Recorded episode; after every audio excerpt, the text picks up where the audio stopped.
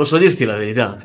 Io non vedevo l'ora che arrivasse questo momento della nostra tavola rotonda. Della nostra tavola rotonda. Ciao, bentornati Ciao. qui all'interno delle tavole rotonde di avvicinamento alla EA Week che si sta avvicinando per davvero eh perché eh sì. oggi 3 aprile mancano 17 giorni pochi, per quel di Rimini, ma in realtà molti, molti meno, 3 di meno per l'inizio ufficiale della EA Week che è il 17 il aprile. 17 aprile. Noi ci siamo detti mettiamoci per ultimi che sarà la tavola rotonda più comoda, invece vi abbiamo preparato una tavola rotonda con i fiocchi, argomento super e noi veramente ormai non stiamo più nella pelle. È vero, è vero, perché oggi parleremo uh, insieme a quattro grandi protagonisti della E-Week di quest'anno di un tema abbastanza interessante, molto sì. ricorrente, devo dire, ovvero cercheremo di capire come uh, questi quattro protagonisti della scena dell'intelligenza artificiale, lato chiaramente fornitori, si, eh, come dire, confrontano con due sfide. Eh, le sfide sono importanti perché ci sono alcuni clienti che hanno sul tavolo una quantità importante di dati okay. che potremmo definire big data. Okay. E invece ci sono alcuni settori, alcuni clienti che sembrano eh ma il mio settore è differente, un po' diverso, non è che abbiamo tanti dati, no? Eh, non ci sono tanti dati, ma c'è la volontà di Comunque di mettersi a lavorare. Esatto. E allora, con chi faremo questa tavola rotonda? Io li vedo qui, ma li facciamo subito salire sul palco. Allora, inizio con l'ordine che ho qui a schermo. Intanto, yeah. Allora, benvenuto Paolo Poto di Expert AI. Ciao Paolo. Grazie, buon pomeriggio a tutti. Ben trovato. Allora, poi che abbiamo, Giacinto? Abbiamo ancora il buon Marco Ferrando di VAR Group. Ciao Marco. Ciao a tutti, ciao Pasquale, ciao Giacinto. Ciao, ciao Marco. E poi ancora abbiamo Andrea D'Amelio di Data Reply. Che sembra Ciao a tutti, buon pomeriggio. ciao Andrea, ciao Andrea. Ben trovato. E ancora un altro Marco? Il Marco Breda di Engineering. Ciao Marco. Ciao, ciao, buongiorno a tutti. Bentrovati, bentrovati. E ecco una bella configurazione che ci permette di mettervi sul palco quando è il vostro momento. Allora, dai, iniziamo. Insomma, la sfida, eh, signori, è importante. Parlo con voi fornitori perché, insomma, eh, le altre tavole rotonde, bene o male, insomma, raccontiamo il progettino qui e lì, ma qui L'argomento si fa serio. L'argomento si fa serio, esatto. Facciamo, direi Giacinto, un primo giro per capire qual è l'approccio nei mm. confronti di un cliente, una, una situazione in cui uh, i dati ci sono, mm ce ne, da... ce ne sono tanti, ce ne sono in abbondanza. Okay. E vediamo qual è l'approccio di eh, ciascuno di voi, delle vostre realtà qui eh, rappresentate da voi nei confronti di questa situazione. E magari se avete anche qualche aneddoto, come dire, di eh, qualcosa che si può fare quando ci sono più dati. Quindi riusciamo a, a dare qualcosa in più. Dai, allora partiamo subito così, dall'alto. Eh, iniziamo il giro subito con te Paolo, continuiamo con questo ordine. Allora, ehm, use case in cui il cliente disponeva di fin troppi dati, noi ne incontriamo. Quando sviluppiamo tipicamente un'applicazione che deve analizzare fonti esterne, come la stampa, i report degli analisti, i contenuti di una, di una community online, perché in questi casi la quantità di informazione che viene prodotta è continua ed è tanta. E questo sì, rappresenta una grande opportunità perché ci sono molti segnali da poter portare a livello di business, ma al tempo stesso è anche una grande sfida tecnologica e progettuale. Eh, un caso di questi è quello di un'importante banca italiana che recentemente ha deciso di potenziare le sue capacità di individuare i rischi. La gestione dei rischi è un'attività che nel settore bancario ha un alto valore strategico.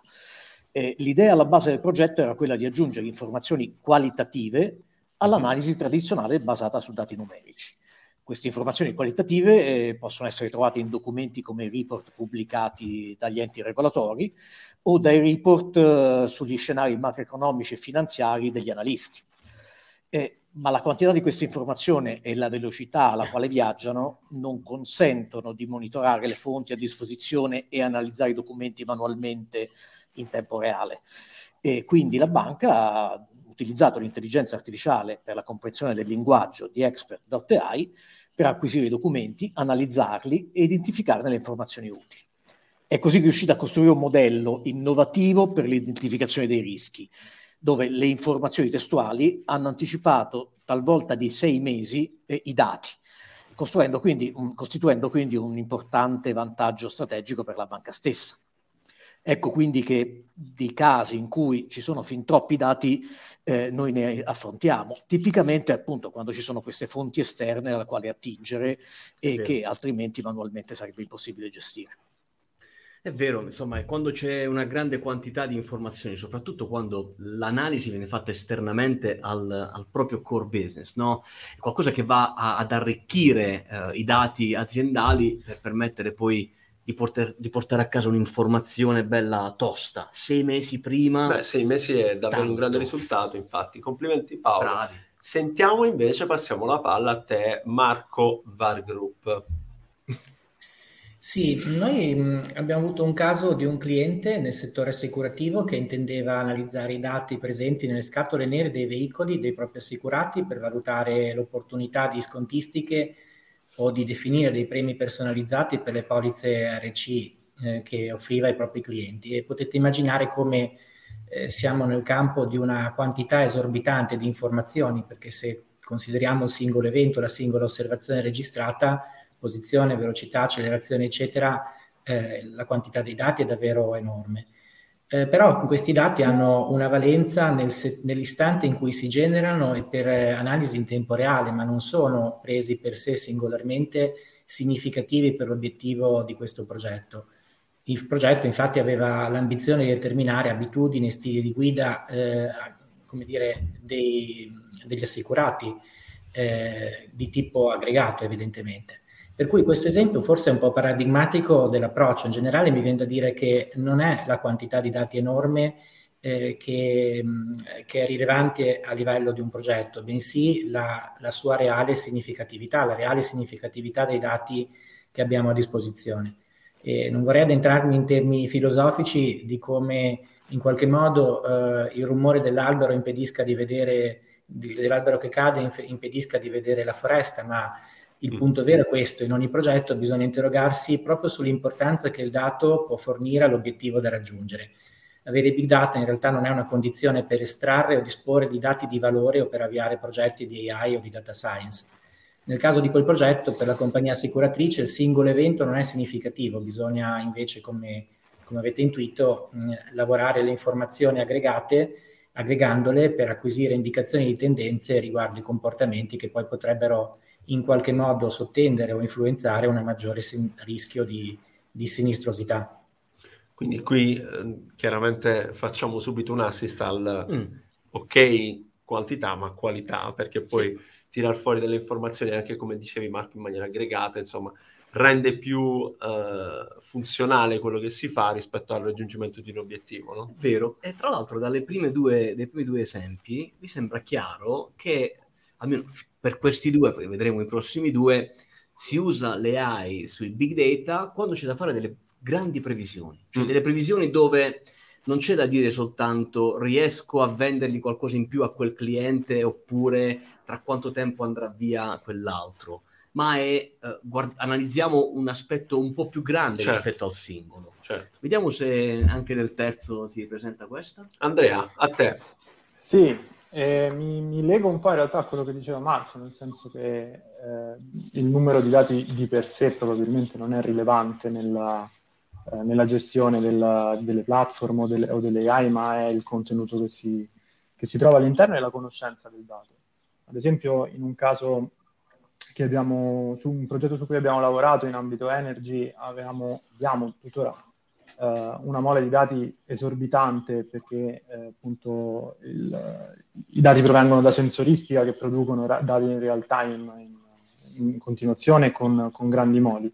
Eh, ci siamo resi conto di avere un, un, problema nel momento in cui parte di questi dati ehm, di parte di questi dati nessuno ne sapeva il significato e quindi lì i dati diventano troppi perché li posso portare all'interno della data platform, posso gestirli da un punto di vista tecnico, ma non posso gestirli da un punto di vista funzionale.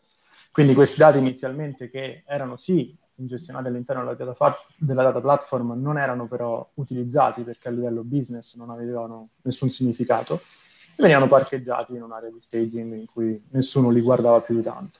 Cosa succede però quando poi quei dati diventano rilevanti per un'area di business, per un'area IT, per, per qualcuno insomma? Succede che ci si trova con uno storico immenso di magari anni di dati con la frequenza di invio di un, della sensoristica, in questo caso parlavamo di impianti di energia solare, quindi eh, sensoristica che invia rilevazioni ogni 5 secondi su impianti in tutto il mondo, eh, si ha uno storico che deve essere bonificato perché l'ingestione iniziale era stata fatta to cure, prendo e butto dentro senza pensarci troppo perché nessuno sapeva a cosa, poteva, a cosa potevano servire e lì si, si, affronta un problema perché tutte le logiche sul dato devono essere applicate ex post invece che ex ante eh, e, e, quindi bisogna andare a fare un doppio lavoro, una serie di rework. Quindi questo per far capire appunto che prendevamo tantissimi dati, parte di questi non erano utili sul momento, lo diventano in un momento successivo, si, si crea un, un, problema a posteriori. Eh, e quindi diciamo è, è, lì che secondo me i dati diventano troppi e non mm. più il, il giusto volume. Certo. Quindi tanti dati vuol dire anche occhio che bisogna gestire, perché eh, bisogna gestirne tanti dati. Eh? Beh, sì, noi abbiamo l'esempio di quello che ci racconta spesso eh, Giuseppe Borghi dell'ESA, di tutte le attività di ricerca che hanno fatto negli ultimi, credo, sette anni, sì. per evitare la trasmissione di tutta questa mole di dati dai satelliti. Ed è significativo, eh, quindi ritorna ancora, ecco, in base anche rispetto a quello che diceva Andrea, il problema, la soluzione giusta per il problema e non eh, abbiamo dati, utilizziamo tutti quelli che ci sono. Vero. Marco uh, Breda, chiudiamo il cerchio con te eh, sulla questione. Abbiamo tanti dati, ok? Che cosa riusciamo a fare insomma, sì. di buono per il nostro Beh, cliente? Io mi collego, diciamo, mi metto nella scia delle cose dette. Eh, si sente spesso parlare di dati, informazione, conoscenza è tutto lì il punto, nel senso che noi quello che stiamo cercando uh, è l'informazione. L'informazione è diciamo, ciò che non è scontato, no? è, i pattern diciamo, che uh, ti danno qualcosa che è distinto dal, dal caso o dal già visto. Hm? In realtà neanche quello cerchiamo, cerchiamo la conoscenza, perché l'informazione, ok, è meglio avere informazione che avere dati già visti o dati, diciamo, casuali, ma quello che ci serve è la conoscenza, che è un'informazione utile per risolvere il problema che ci poniamo. E quindi capita, capita che quando si affrontano problemi eh, abbiamo quantità di dati che non sono, che non sono diciamo, esattamente quello che cerchiamo. Se noi immaginiamo che i dati le immaginiamo come dei, non so, delle biglie no? che tiriamo diciamo, su un pavimento. Mm. Ecco, se diciamo tirando queste biglie, che sono i nostri dati che ci sono stati forniti, vediamo che ci sono delle zone completamente scoperte e delle zone in cui i dati invece si ammassano, ecco lì c'è un problema no? di copertura dei dati eh, dello spazio diciamo, che noi dobbiamo andare a analizzare. Quindi quello che è importante è avere uno spazio ben riempito dai nostri dati, ben rappresentato dai dati, mentre se abbiamo invece delle zone in cui i dati si ammassano, abbiamo un eccesso, un qualcosa che in ultima analisi ci dà fastidio. Degli esempi, ma per esempio in un, in un caso di un utente telco, i Call Detail Record, i cosiddetti CDR, sono dei dati molto massivi che rappresentano, diciamo, eh, grosso modo un CDR per telefonata, in realtà anche più di uno, quindi immaginatevi quanti di questi dati possono, possono arrivare oppure non so, un treno diagnostico che viaggia sui binari e uno scanner lineare prende con risoluzione al di sotto del millimetro eh, la linea diciamo, di immagine, un treno che ti viaggia a 200-250 km orari, eh, ti dà non tanto una quantità di dati eccessiva, ma una quantità di dati eh, per unità di tempo. Quindi anche qui che cosa vuol dire avere tanti dati? Eh, vuol dire avere più dati di quella che è l'informazione utile, vuol dire avere più dati per unità di tempo, perché se devi andare in tempo reale devi andare a processare le cose in tempo reale. E, e quindi che si fa? Beh, diciamo ci sono diverse tecniche quando tu eh, hai diciamo, più dati che ti occupano lo spazio che devi già gestire, con degli algoritmi, per esempio, puoi andare a fare un'esplorazione di questo spazio e andarti a prendere solo quella quota parte di dati che tutto sommato ti rappresenta in modo ottimale lo spazio, mentre gli altri magari li lasci dove stanno. Affrontare ecco, in questo caso il problema di troppi dati andandoci, andando a prenderci solo quelli che possono essere utili alla, alla causa. Bello, sì, eh, insomma, sì. interessante anche questo eh, approccio. Questo è l'approccio matematico che conosciamo molto bene di Marco. e io invece adesso per spostare l'argomento dai grandi dati ai pochi dati vorrei portare un esempio del professor Buscema, Massimo Buscema, che tra l'altro sarà nostro graditissimo ospite nella plenaria del 20 eh, di aprile a Rimini. Lui ci racconta molto spesso di questa azienda del nord Italia che produce macchinari importanti, uh-huh. per cui ne produce uno all'anno, non ne produce 100.000, ma neanche 100. E quindi riuscire a capire eh, con un sistema di manutenzione predittiva e preventiva quando poter intervenire su quel macchinario che magari è stato spedito in Giappone piuttosto che negli Stati Uniti era la sfida e qualcuno ci è riuscito. Allora, prendo questo esempio davvero, eh, se vogliamo, dall'altra parte, dall'altro sì. estremo per ripartire con invece una discussione insieme a voi. Qual è un esempio in cui vi siete trovati, tipo in questo caso, a lavorare con pochi dati e grazie ai vostri algoritmi, alle vostre metodologie, siete riusciti a portare a casa un risultato per il cliente? Chiaramente facciamo riferimento a tutte quelle casistiche dove I dati. è possibile, è possibile certo, anche, anche se con pochi, ma si poteva fare. Ripartiamo, prendiamo di nuovo il giro dall'inizio. Paolo, a te. Allora, anche questa è una situazione che incontriamo spesso, eh, tipicamente nelle relazioni con il cliente, nell'elaborazione delle richieste che i clienti fanno a un'azienda via posta elettronica, canale digitale, assistente virtuale o anche quando l'obiettivo è potenziare le capacità di risposta di un operatore umano ma con un'intelligenza artificiale a supporto. Ecco, in queste applicazioni i dati a disposizione all'inizio del progetto non sono mai sufficienti. Non solo, talvolta sono assenti del tutto, tipicamente perché è, è, in atto un cambiamento nelle relazioni e quindi non c'è un precedente su quel canale. Quindi non ci sono eh, dati di addestramento. No? Quindi eh, non solo c'è anche un problema che nel tempo il modo in cui il cliente esprime queste richieste cambia, perché cambia la cultura, cambia, cambia, il linguaggio, cambiano le generazioni, cambiano i prodotti, quindi cambiano i problemi e così via. Ecco, recentemente un'assicurazione nostra cliente ci ha chiesto di utilizzare l'intelligenza artificiale per efficientare la risposta alle richieste della rete delle agenzie. E abbiamo dovuto lavorare con pochissimi dati a disposizione, circa una decina di esempi per tipologia di richiesta, che sono numeri che per l'addestramento di una, di una di intelligenza artificiale eh, tradizionale eh, non sono sufficienti per ottenere un buon risultato.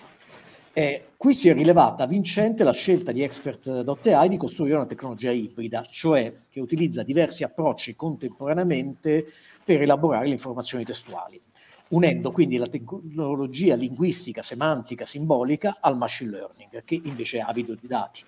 Perché? Perché l'approccio linguistico simbolico, l'analisi semantica, mi consente di trasformare il testo nel significato del testo, indipendentemente da come viene scritto, e mi consente di, eh, in pratica di tradurre quei dieci esempi in tutti i modi in cui sarebbero stati possibilmente eh, espressi. Per essere chiaro, tutti i sinonimi, tutti i tempi verbali, tutti i costrutti, vengono tutti ricondotti a quella singola tecnologia. Ecco che, riconoscendo nativamente, senza addestramento, queste casistiche, una tecnologia linguistica può favorire il machine learning, non solo in fase di attivazione del progetto, perché ho bisogno di molti meno esempi, perché vengono in qualche modo digeriti dalla linguistica che simulando il comportamento umano ne capisce il significato, ma anche in fase di eh, RAM, quando la tecnologia starà funzionando, perché sarà più resistente alla variazione del modo di esprimersi dei clienti e in questo modo eh, non avrà bisogno di essere retrainata continuamente. Certo, eh, questo è un altro un'altra sfaccettatura interessante. No? Mi è piaciuto questo, mi piace questo metodo perché esplode, no? E quindi ha un potenzialità, potenzialità di un dato. Quindi non vediamo il fiore, ma vediamo un albero in pieno di fiori. Marco, Marco, a te. Io ricordo un caso tra i nostri progetti di order forecasting per un importante um, retailer nel settore fashion che è stato molto interessante. Lo abbiamo chiamato internamente forecasting the unpredictable with no data, nel senso che non avevamo a disposizione in teoria nemmeno informazioni eh, storiche, dato che nel settore fashion, come sapete, si parla spesso di nuove collezioni e di conseguenza l'informazione storica non è eh, così disponibile. Il contesto era particolarmente sfidante, avevamo centinaia di punti vendita in tutto il mondo dove ogni punto vendita aveva un proprio decisore e quindi non avevamo neanche alcun controllo sulle modalità con cui venivano definiti eh, gli ordini. Dopodiché i punti vendita in un contesto globale erano anche molto eterogenei tra di loro perché variava la dimensione, variavano i marchi, la geografia, la cultura, di conseguenza le preferenze dei clienti e eh, le abilità eh, persona- del personale di, di, staff del punto vendita proprio nelle, nella vendita stessa. La complessità era, mh, e l'esigenza di business erano evidenti. Da un lato servivano stime affidabili sugli ordini del singolo punto vendita a livello di SKU e si intende quindi modello, taglia, colore. Dall'altra parte serviva un dato aggregato perché si doveva supportare un processo produttivo made to order sull'intera stagione. Per cui da, il nostro problema era quello di dover fare delle previsioni su dati sostanzialmente scarsi se non, eh, se non inesistenti. Abbiamo eh, quindi eh, fatto un passo indietro e siamo partiti dal processo. Abbiamo capito in che modo arrivano quelle poche informazioni che sono disponibili e abbiamo capito che è possibile eh, trovare il modo di ehm, classificare i punti vendita secondo cluster che possano in qualche modo renderli rappresentativi di un proprio, di un proprio genere.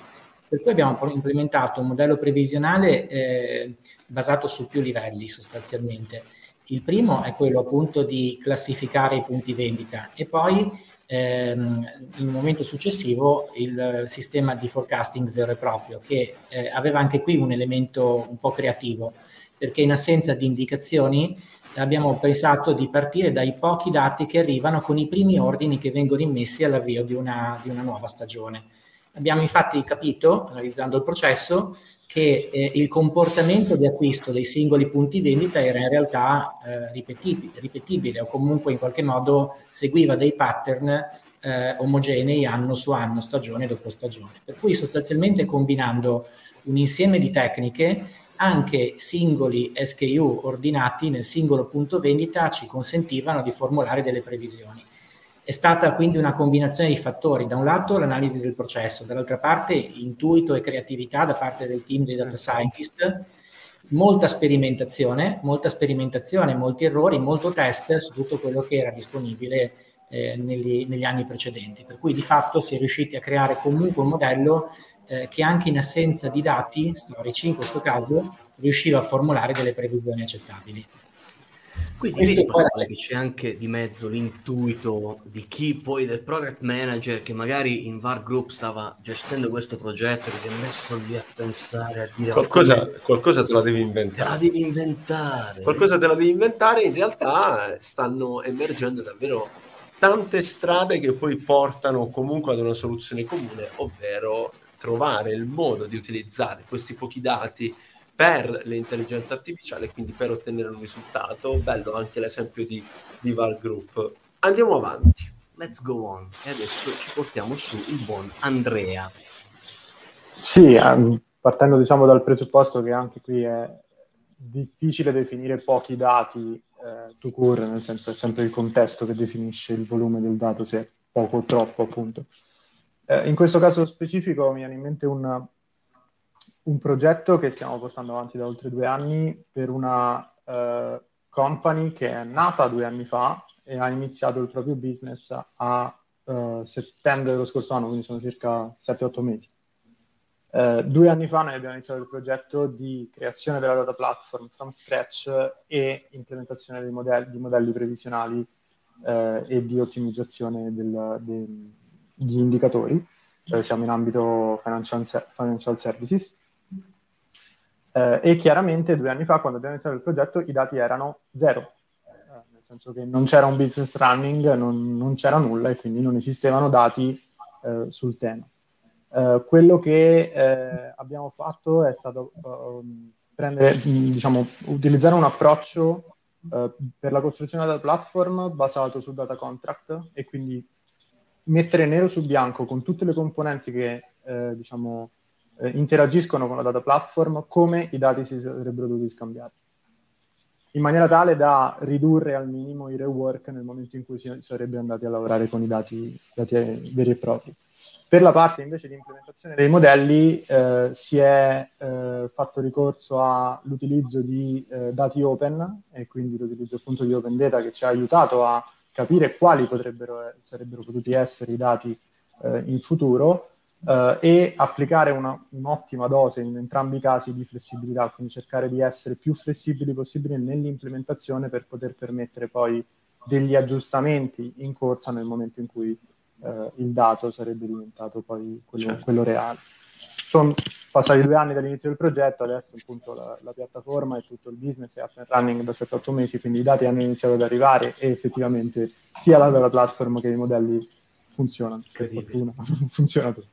Quindi fase iniziale non ci sono dati, cerchiamo comunque di partire. No, ma è incredibile. Si è trovata la soluzione. C'è un'azienda che è costituita pochi mesi fa, la prima cosa a cui pensa, troviamo un modo per valorizzare i nostri dati, che non abbiamo, ma che un giorno avremo questa cosa. Veramente avete incontrato, incontrate clienti illuminati a quanto pare, Andrea. È vero. Avanti così. Marco, chiudiamo il cerchio con, con, te anche su questa seconda domanda e poi ci salutiamo.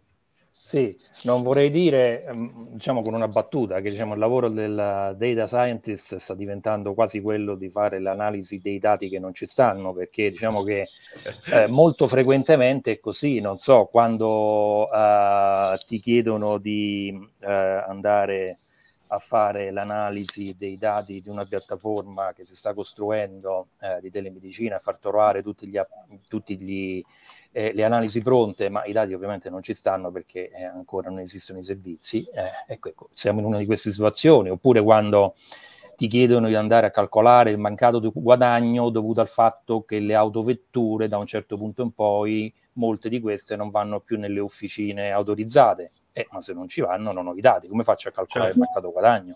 Oppure ti chiedono di calcolare il numero di infortuni non dichiarati, eh, ma se non sono dichiarati come faccio a sapere quanti sono? Ecco, no? Quindi di questi casi ce ne stanno tanti, tantissimi, eh, e come se ne esce? Beh, eh, se ne può uscire eh, nel modo più classico, diciamo così, che se io riesco a capire eh, i dati che non ho, comunque che distribuzione hanno, diciamo così, la funzione di densità di probabilità, beh, ecco, questo già è parecchio perché posso utilizzare questa, diciamo, distribuzione di probabilità per generare i dati che con mm, eh, quella probabilità eh, otterrei se li avessi, no? oppure con tecniche più moderne eh, raggiungo lo stesso obiettivo utilizzando per esempio eh, tecniche generative dei dati. È sulla bocca di tutti, eh, chat GPT che oggi come oggi è raggiungibile in Italia solo attraverso VPN, no? Ecco, però voglio dire, sono del, degli algoritmi che riescono a generare dati testuali eh, in un perfetto italiano. No, con un meccanismo di prompting posso anche fargli generare i dati che voglio io. Quindi è un perfetto uh, aiuto per un data scientist che ha bisogno di testo. Noi lo abbiamo utilizzato, devo dire, questa tecnica per nostri scopi.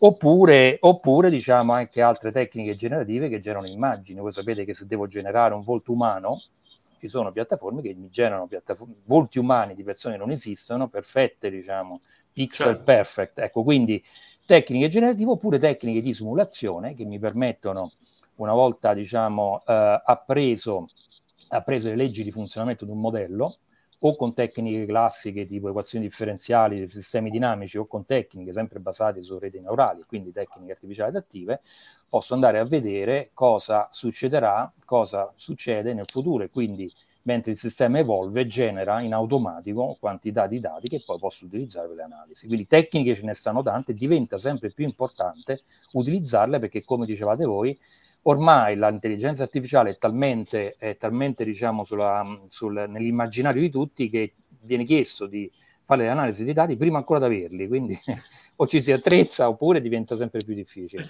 Chiaro. Io invece posso fare una previsione, magari avendo pochi dati, lo chiedo a voi, abbiamo registrato finora, credo, questa è la sesta tavola rotonda. Sì. Se facessimo analizzare da un sistema di intelligenza artificiale la, la, qualità e la quantità di informazioni che ciascuno di voi ha portato nelle tavole rotonde. Che AI Week ci aspetta? secondo voi ce la dà questa informazione? Secondo me sì. Oh, sì. Anche secondo me, anche secondo me. Sono loro i protagonisti, alcuni dei protagonisti, mettiamoci così, ecco, così ci vediamo, dai, dai, dai. Ci vediamo per bene. Alcuni dei protagonisti della AI Week di quest'anno. Davvero vi ringraziamo per questo momento in cui eh, come dire, abbiamo fatto un piccolo eh, teaser di quello che sarà anche il certo. vostro intervento. C'è un workshop. Esatto, c'è un workshop, stand up, digital, insomma, davvero tanti contenuti che ci aspettano.